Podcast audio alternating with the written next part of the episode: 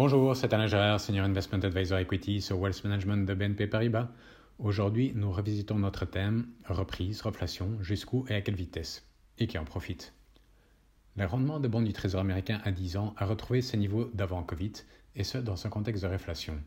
La courbe des rendements s'est raidie, l'écart entre les obligations du Trésor américain à deux ans et à dix ans a augmenté jusqu'à cent dix-huit points de base, ou un virgule dix-huit pour cent, au cours de la semaine.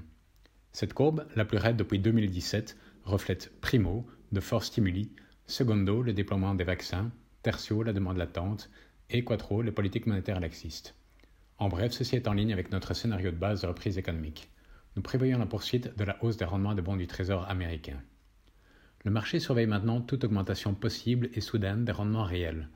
Les rendements nominaux, les anticipations d'inflation et le rendement réel ont augmenté au cours de la semaine. Jusqu'il y a peu, le rendement réel était resté calé dans une fourchette.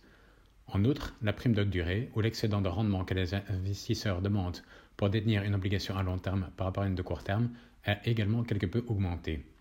Cependant, de manière générale, les rendements réels restent très accommodants et négatifs, ce qui soutient la reprise. Si nous avions une augmentation soudaine et rapide des rendements réels, cela pourrait ramener de la volatilité sur les bourses. Il est également intéressant de noter que l'indice de volatilité des bons du Trésor progresse enfin, reflétant les incertitudes quant à la trajectoire de rendement obligataire, alors que le V I X, assurant la volatilité du S and P cinq cents, diminue. En conclusion, tout ceci renforce notre vision d'une sous-pondération des obligations d'État américaines par rapport aux actions mondiales. C'est une recommandation qui fonctionne bien. Nous surpondérons aussi les métaux de base, qui sont fortement montés la semaine dernière, et les autres secteurs cycliques en action. Bonne semaine!